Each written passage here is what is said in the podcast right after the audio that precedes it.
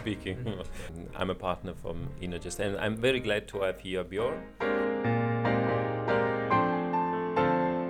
Bjorn actually worked with me in Germany, I think 10 years ago. I really like the fact that he was a, a young talent in, uh, in the company in which we both worked. And the day in which I told him, You are going to be in a different path compared with others, he told me, You know, I'm leaving the company because I want to start my first startup.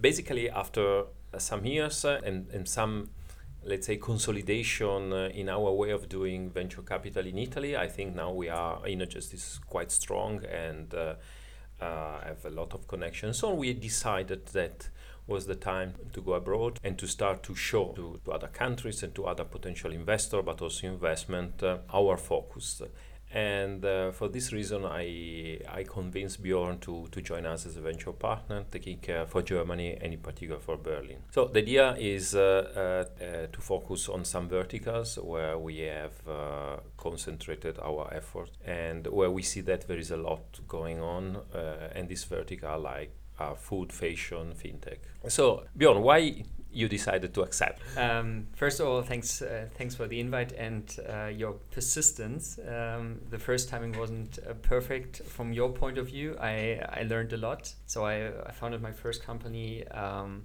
did nearly everything wrong you you can do wrong. Um, so this was uh, the learning curve was very steep, but I kind of continued in the in the ecosystem. Before working with you, I already kind of fell in love with it, Italy. So it uh, crossed multiple times my my life, um, and then uh, another time. So both uh, kind of two pillars were coming together the, the passion for, for Italy, um, not just food wise, but also kind of the upcoming digitalization and the disruption of a lot of industries. And the third p- pillar actually was that after working in telecommunications, I founded my first own company was also dealing with food and food delivery. Later turned it uh, after merging with a catering company to to something totally different. But so there were coming a lot of things together, and now I'm really excited what we can do and achieve together. You know, I think it is also very useful for us, but not only for us, also for let's say people with who we are talking uh, and uh, investors in our fund to tell how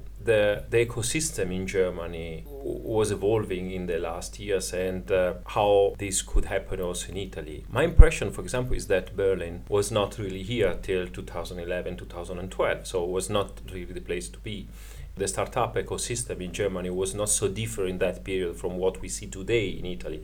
So we are, let's say, five years behind. You have seen the, the real growth of this uh, ecosystem in Germany. What is your opinion and how we can see something similar in other countries, for example? Yeah. Um, when I first digged into the scene, it was 2008 back in Hamburg. The, it was on the one hand, it was super exciting because the barriers were too, super low to, to get into the scene. But f- coming from a company perspective or corporate perspective, it wasn't. It was invisible, and it changed um, over time, and it ch- changed especially uh, after moving to Berlin, which is I think one of the most exciting hubs in, in Europe right now, uh, because a lot of things are coming together. So um, one is that uh, rents and uh, all the infrastructure is still pretty cheap um, compared to any other capital in Europe. Second thing is that a lot of people are getting more and more bored by, by corporate jobs. So there there is major transition, major change, not just uh, generation Y wise, but people they would like to to get their own stuff, or at least they looking for something which they truly belong to and it's often not just uh, it was back in the, when i was young it was banks then it was run by consultancy and investment banking and now it's becoming a it's more than a trend topic so there are multiple factors which accumulate especially in berlin that is picking up that people young people they come directly from from university they would like to start their own thing. They would like to work pushing things forward, thinking in different directions. And they and this I think is a is a strong, at least in the kind of smaller niche scene in, in Germany, they don't care that much about failure. And they uh, more and more right now we, what we see right now is corporate in, um, corporate innovation. It's more and more acceptable um, to, to fail and you should fail fast. You shouldn't burn a lot, but um, it's not kind of a dogma which is ruin your career for for years or for your is ruining your your entire career. So that might be um, um, in this part. I'm not familiar with the Italian culture, but um, that might help to to change the perception of failure and how to get things started. Yes, it's obviously in Italy uh, to fail is not really an option usually, but I've been in Germany quite long, and I can say that in Germany is probably even worse. So the the, the idea, also because the, I was I would say that in Germany the job that you have is really important in your life, um, and so to fail over there is could be an issue. Anyway, I have also the impression that in Berlin there's a lot of parties going on. So uh, if someone want to create a startup, can also really enjoy life in Berlin. But what is your advice in regarding this? Um, yeah, that's um, that's true. It's it's tempting um, for some character types. It might be too tempting um, to to really focus on on work and uh, getting things done. But I think uh, you have a great great selection of activities in, in Berlin. Some take take chances a little bit too too much of it, but the mix and the balance of work, meeting interesting people, working in an international environment, having a lot of offers in terms of culture, um, food, whatever you, you name, um, is pretty unique. Um, and therefore, you have a, a good work life balance, or you could have a good life work balance, not just pushing things forward. Okay, so you can party a little bit, but not too much, because anyway, to work for a startup means that you have to yeah to work a lot. Like I said, it's it's tempting to um, to attend too much uh, and too long. It's massively or has grown massively the amount of networking events parties, openings, but um, some might risk to, to get lost or lo- lose focus a little bit. A lot of people learn it after a while. yes, because yeah, you have to succeed at the end yeah. uh, you, with your startup. Uh, when people talk about uh, the, the, let's say, innovation and in particular startup coming from Germany, is quite normal to talk about rocket internet.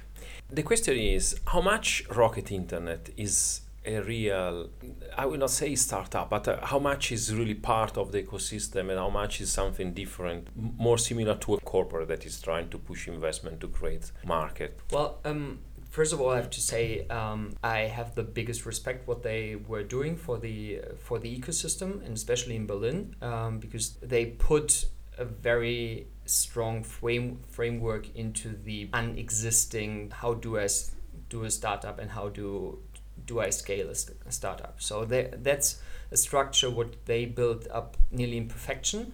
And a lot of people who were struggling uh, with, I like to, to, to speed up and to, to get things on the ground, they find a nearly perfect spot to more entrepreneurial driven than you could ever be in any corporate. On the other hand, uh, if you talk about major innovation, business models are less innovative although you have to say if you for example taking supermarkets as a as an example there are so many supermarkets and no one is complaining that there are so many supermarkets. So if you take uh, some of their business models they adapted locally or internationally that's still partly a, a strong degree of, of innovation. So if you talk about disruptive technology then it's not their focus and it has never been. If you look at a broader level at the uh, investor side in, in berlin right now there's a it's an interesting shift from the former operational VCs like Rocket Internet was, especially in the in the beginning. Um, Project A started with a very similar model. Um, there are other players in the market who offer combined both forces, but it becomes more and more clear, especially from Rocket Internet, but also from Project A, that they becoming more kind of a classic VC, and that the operational part is uh, is done by other other players. And this is really interesting that you have different concepts and the former, the first business model of Rocket seems to change a little bit. When we are thinking about uh, Silicon Valley, let's say the, the, the place to be if you're working this uh, in this business. Uh, it's clear that from Silicon Valley you have a lot of technology, and I really like technology. So I, I think a startup has to be built on technology, and many times we are thinking about business model. Maybe even the, the disrupting business model, but we put too less attention on the, on the on the technological side of the investment that we are doing, or or, or the investment are putting let's, let's say the single startup are putting too less less effort on being really good on technology, and this is the picture that I have in Italy. Uh, what do you think about Germany? There is something similar, or technology is,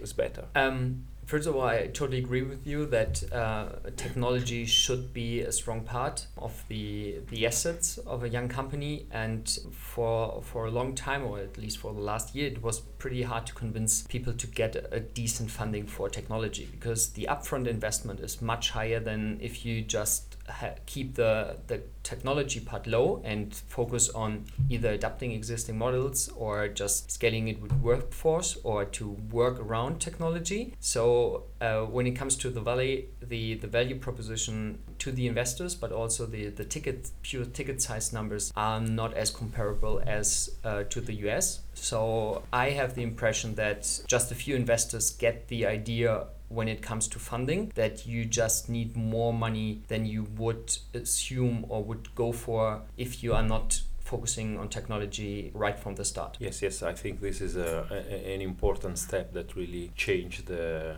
the, the story. I do think that in Italy it's very important that every single startup is going to really concentrate uh, to have uh, a super platform, uh, a super technology behind, uh, very good people. Uh, the, the next steps will be to, to start to, to tell to the Berlin market that we exist, that the, the vertical on, on which we are concentrated. Do you think this will be a difficult work or a little bit obviously nothing come for nothing, but let's say um, it, it's very important to, to, to have a story to tell, so to have a positioning. Yeah. Uh, I guess well, it's um, it's kind of challenging uh, due to the fact that uh, competition is, is rising and a lot of new players uh, entered the market. Uh, the market. Uh, a lot of former Rocket Internet guys who um, did the, the few ex the first exits. so um, the, the the market is kind of changing into a new phase where positioning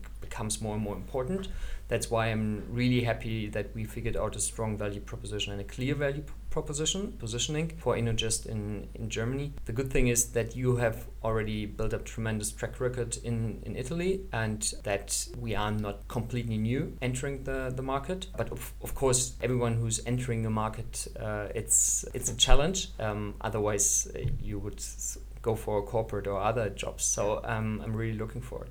Thanks a lot to to be with us. Let's do this. So let's enter the new market and make great investments. All right. Thanks for having me, and uh, I'm looking forward.